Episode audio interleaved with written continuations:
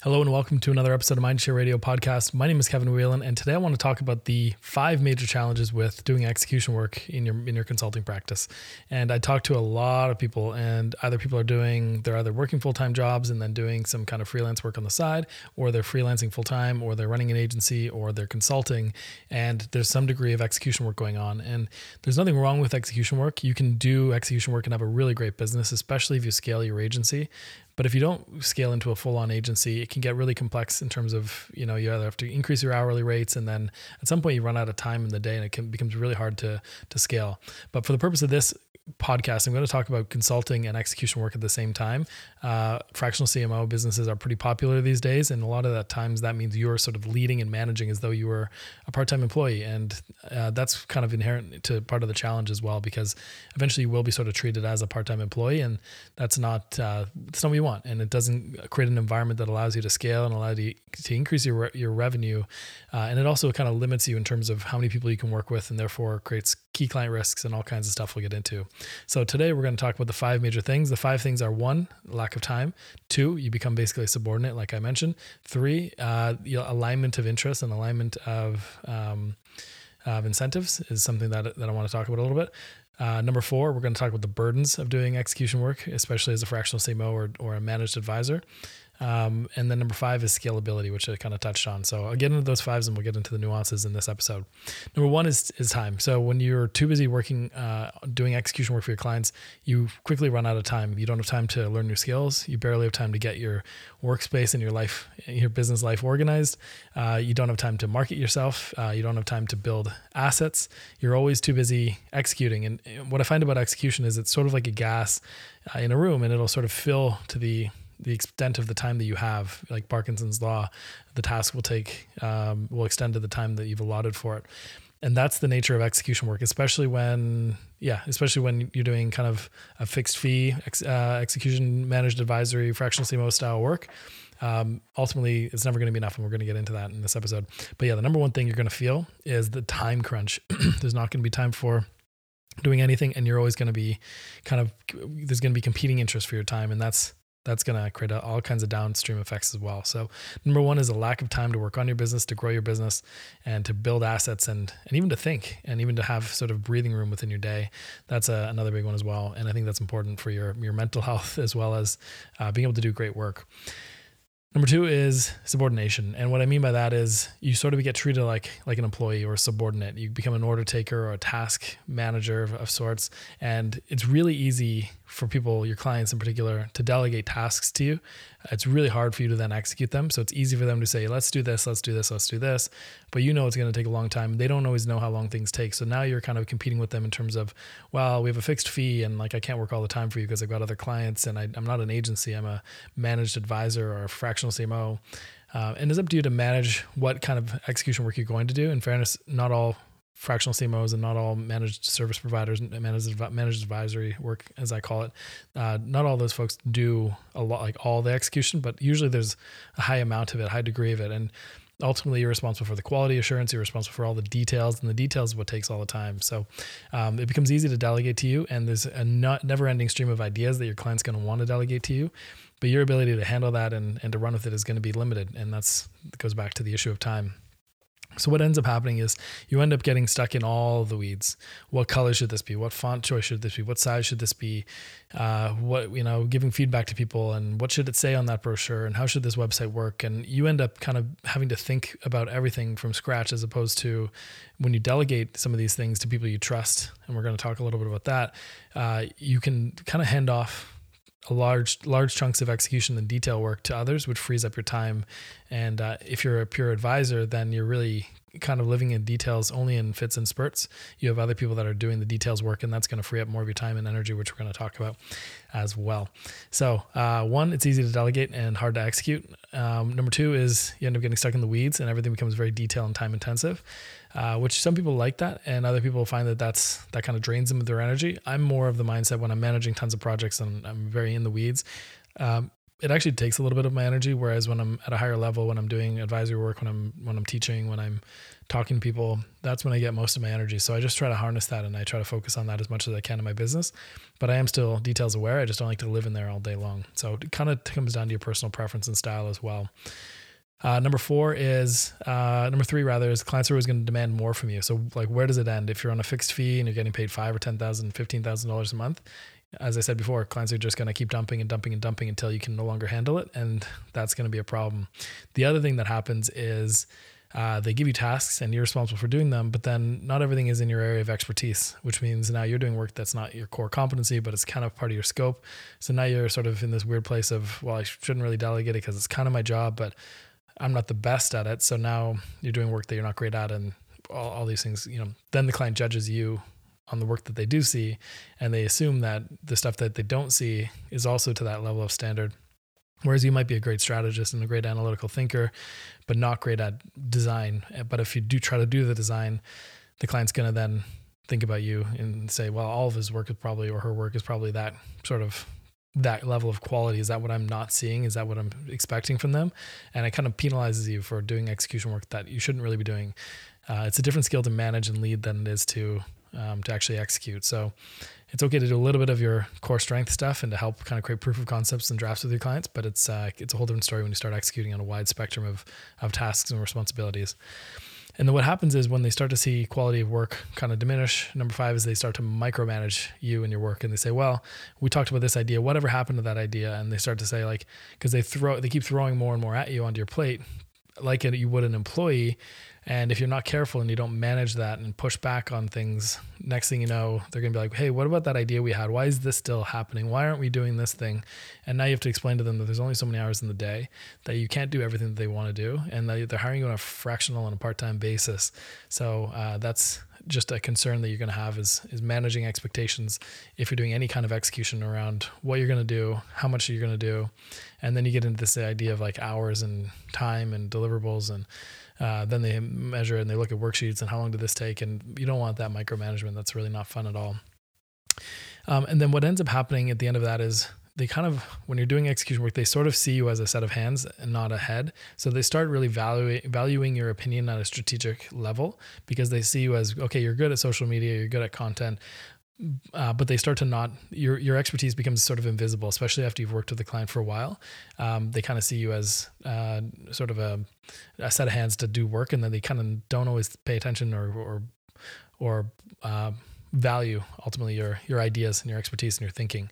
And that's that's where you add the most value. It's not in doing the thing because that can be trained, that can be documented, that can be systemized, that can be designed once and used in variations over and over again. Um, but that's that's a you know so the execution work is the lowest value stuff you do but ends up being the, the biggest the bulk of the work you do especially once you've created an ideal version of something that clients can riff off of and recreate from you know with the strategy built in like an email newsletter strategy and with a template and some concepts that they can plug and play the best pieces for for them. So they stop valuing your time and that's that's not good. So that's that's subordination. We've talked about time. We've talked about subordination where you become basically an employee or a, an order taker. Uh, number three is alignment. And this is where this is where I'm always kind of where my head is at.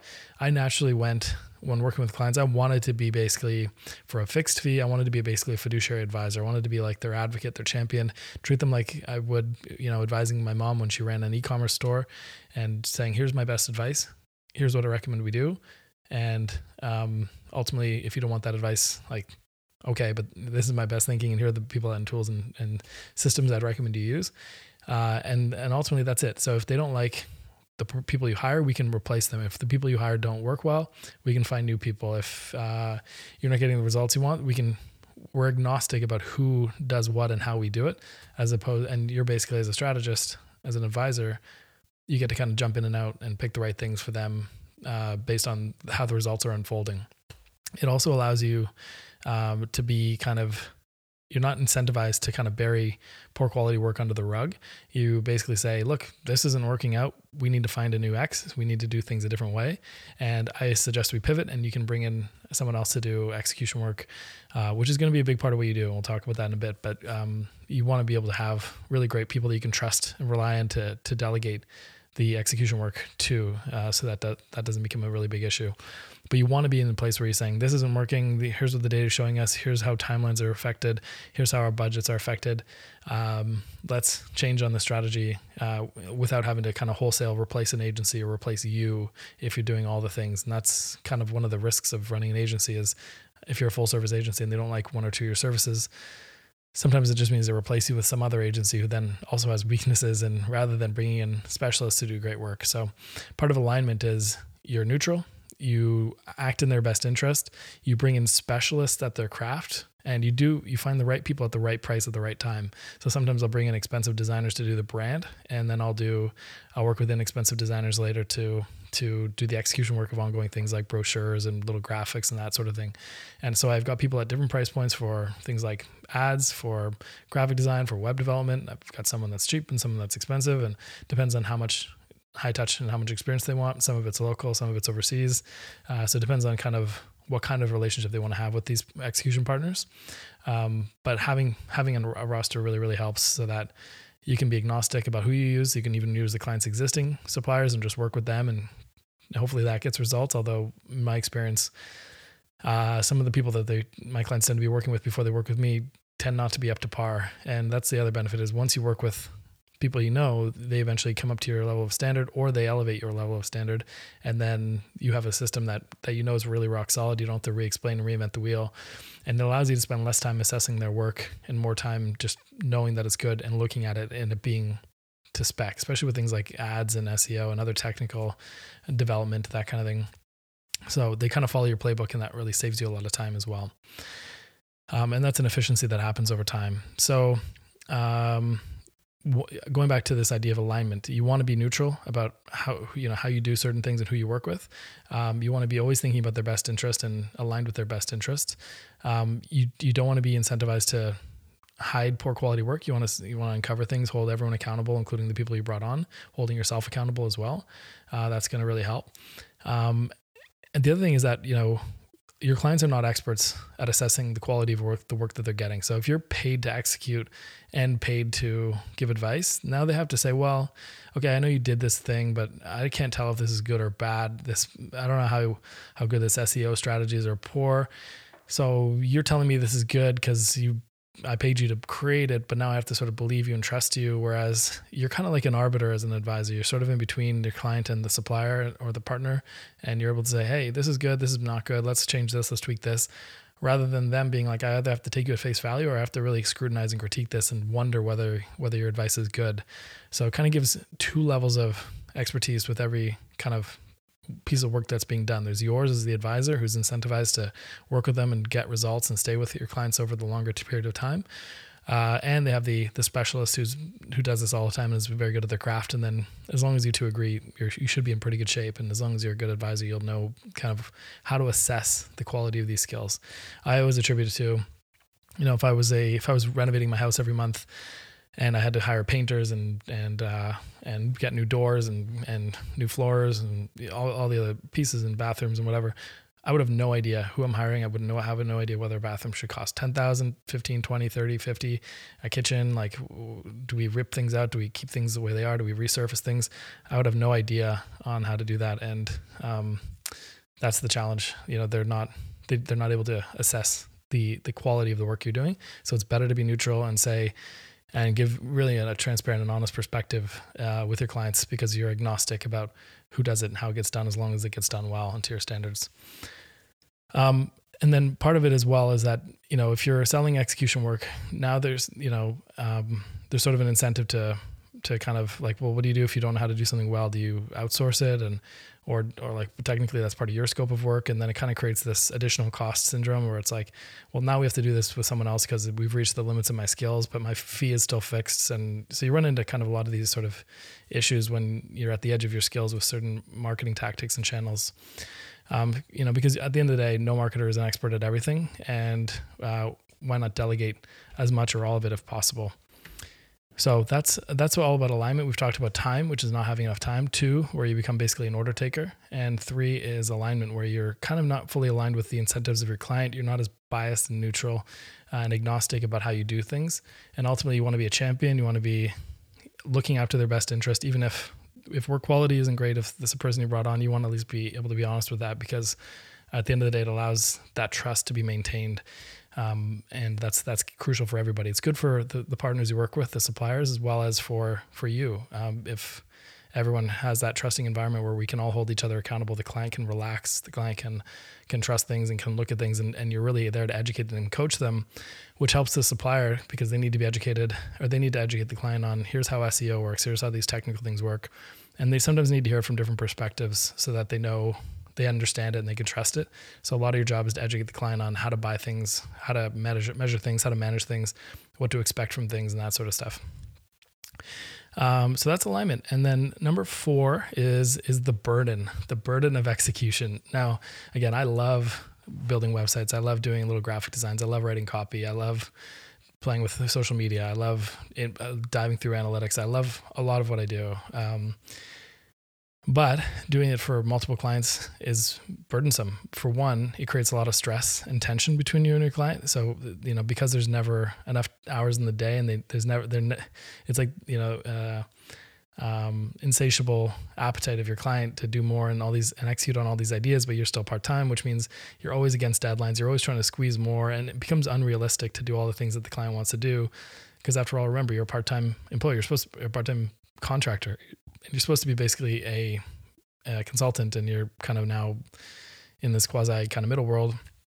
So it creates a lot of stress and you're responsible always to be moving the ball forward to be pushing things along to be leading the charge to be proactive to be constantly moving projects forward because without you the project grinds to a halt. And when you're an, an advisor it's up to the client ultimately to be the one that's i call it the engine. So i'm the steering wheel as an advisor if I'm also the engine, it consumes a lot of energy, a lot of gas. And uh, if you put that job on the internal team of your clients, then they basically you work as fast as they're able to drive projects forward, to follow up with things, to check in on things, to give suppliers, that partners, the things that they need to do their jobs well, to ultimately manage the projects and yeah that's a it's a much less stressful place for you to be in knowing that okay at the end of your call unless there's a takeaway for you to to, to do and there's there's no deliverables in an advisory retainer at least very few uh, the way i look at deliverables is if there's a case where i have to make some kind of deliverable i turn it into a training or a, t- a document or a template and that becomes an asset that i can use with future clients. So i use that as an opportunity to create assets and perfect examples of things um, but it's not expected that i'll do deliverables outside of the odd, you know, administrative kind of following up with things, checking out things, helping them with little things. Uh, for example, one client wanted to know how to input all the numbers from Google Analytics into the KPI sheet that I have. So I'm going to record myself doing that, which will become a, a training for them, but it'll also become a training that I can use for other clients and show them here's how you fill out the KPI document. Here's where you go for each different KPI. So that's an example of turning a deliverable into an asset. And usually I ask for permission from the client if their name appears anywhere. Um, but just something to consider. So, um, the last part under burden is number three is actually there's two. One is when you're doing execution work for multiple clients, you're going to take on more than you can handle because it looks like a nice sum of money, but then all those clients are going to be competing for your attention. You're responsible for moving all those projects forward. And that can create uh, two things. One is burnout. And that's a very common thing that people get burned out trying to be all things to all people. And it's really hard to say no. And it's really hard to, to manage expectations because things everything takes longer and is more difficult to accomplish and then different clients have different standards and then you still have to get results and you don't have time to think and you don't have time to build you know these tools and assets and up your skills like we talked about before. Uh, so uh, what ends up happening is you kind of you, you get burned out and you run out of time because if you're not working you're not making money and then your clients are always there's always things that need to be pushed forward and moved along uh, that require a lot of your mental energy as well and that brings us to the last part of the burden section, which is creating that scatterbrain sort of feeling. And when you're working on too many projects, too many clients, and you're responsible for juggling all these balls or spinning plates, depending on what analogy you want to use, it ends up really giving you the scatterbrain sort of syndrome where you feel like a little all over the place. You drop balls, you you, you, pay, you stop. Uh, you, you have a lower attention to detail. You um, you you have less energy to do all the things you run out of energy before the day is over but you forget things and that's the other one is if you have too many things in your brain you're forgetting things you have to be extremely diligent and organized and that's not everyone's strong suit. If it's your strong suit then you might be better suited for more of a managed advisory thing. If you can create create systems processes documents templates and and have limits on what you're willing to um, do execution wise and what you're not. And that way you can contain it. You, you know, you maybe you'll manage projects and you'll advise on it, but you won't do any execution work. And that really helps kind of constrain the amount of time and energy you're putting on things. So that just means you have to have a good follow up game and uh, a good project management system and, and good people to actually delegate the work to. So that's the burden. So far, we've talked about having no time for all the things we talked about, no time to learn new skills, get organized, market yourself. Uh, we've talked about subordination. You basically become an employee, and and that's an insatiable. That the insatiable appetite of your client is is is very real, and therefore there's always more and more uh, pressure to do more things, which is not possible. Number three is alignment. So you're not always aligned with your clients. You're not agnostic, not neutral, uh, not as unbiased as you would be if you were just an advisor. Um, number four is burden. We talked about the stress and the tension that come with it with your with your clients in relationship. Uh, it also creates that scatterbrain feeling, and it also can burn you out. And then number five is around scalability. And when you're when you're doing execution work as a fractional CMO or an advisor doing managed advisory stuff, it, it's very hard to continue expanding because scope creep kicks in. You end up doing more and more tasks that you promised or not with clients. Um, and what ends up happening is you end up working with maybe two or three, three if you're lucky, anchor clients and maybe some other kind of piecemeal work that you pick up on the side. And even after two clients, you're going to be more or less exhausted. All those problems are going to kick in, which means when a client's not a good fit, when there is a high level of stress and tension, it can be really hard to fire them because they represent 50 or more percent of your revenue. And, um, and clients will stay with you as well longer because you kind of become this linchpin and you're sort of incentivized not to have things organized that you can hand off to your clients, which actually is a point that I didn't include, which is, you know, you want to make yourself redundant uh, if you can for your clients in an advisory situation um, because that's acting in their best interest as a fiduciary. Whereas if you're doing all the execution work you can get fired any day if you haven't created the systems and organizational structure to help them continue then you become the key key employee risk for them. So not only do you become super important to them they become super important to you and then you have this dysfunctional relationship uh, where neither feels like they can escape or at least want to have the effort of escaping today. So it becomes really hard to attract that next new client and becomes really hard to leave that current client, which all goes back to that alignment. You want to have, you want to be aligned with their interests, which means giving them all the keys to the kingdom, not owning anything and having them uh, be the ones to, um, to own everything so that you can get, as I always say, you can get hit by the lottery tomorrow and if you did, they would be able to continue on because all your systems would be documented and all the tools and passwords and accounts would be under their own name, not yours. Uh, you know, that kind of thinking can be applied to your execution work, but typically, because you're so busy, it's the last on your list is to be super organized and make sure everything's in their name. And it's a whole thing. So, so it becomes basically it becomes really hard to scale. You have two or three clients, uh, you can't manage, you can't market yourself because you're so busy with them. Nobody's happy because you're not never doing enough for them. You're so in the weeds uh, things get stressful. Results take time, and sometimes they're not happening fast enough, uh, or and or they're seeing the quality of work and judging you for it, and that kind of stuff. So it ends up becoming an issue where they uh, don't have where they don't have as much faith in you as they would otherwise. Uh, and ultimately, that's about it. You know, um, there's those are the five big risks: time, subordination, alignment, burden, and scalability. And uh, in the next one, in a in a future podcast, I'm going to talk about solutions to that. Uh, this one's already going on pretty long, so I want to kind of leave it right there. So if you're feeling any of this stuff and you want help getting out of the executional hell and into more of an advisory stuff, uh, advisory work or advisory and education training, that kind of stuff, uh, let me know. Hit, hit, reply in the comments if you want help with that. Uh, I work with clients one on one, as well as in a small group setting. And there's Mindshare Pro as well for 100 bucks a month, which is a, a steal, which has all my templates and training and stuff in there as well. So um, take a look at that. Let me know if you need any help with that. And uh, if this resonated, let me know in the comments. I'd love to know. Or if you felt a different thing that I didn't talk about, I'd love to hear it. Okay, that's it. Bye for now.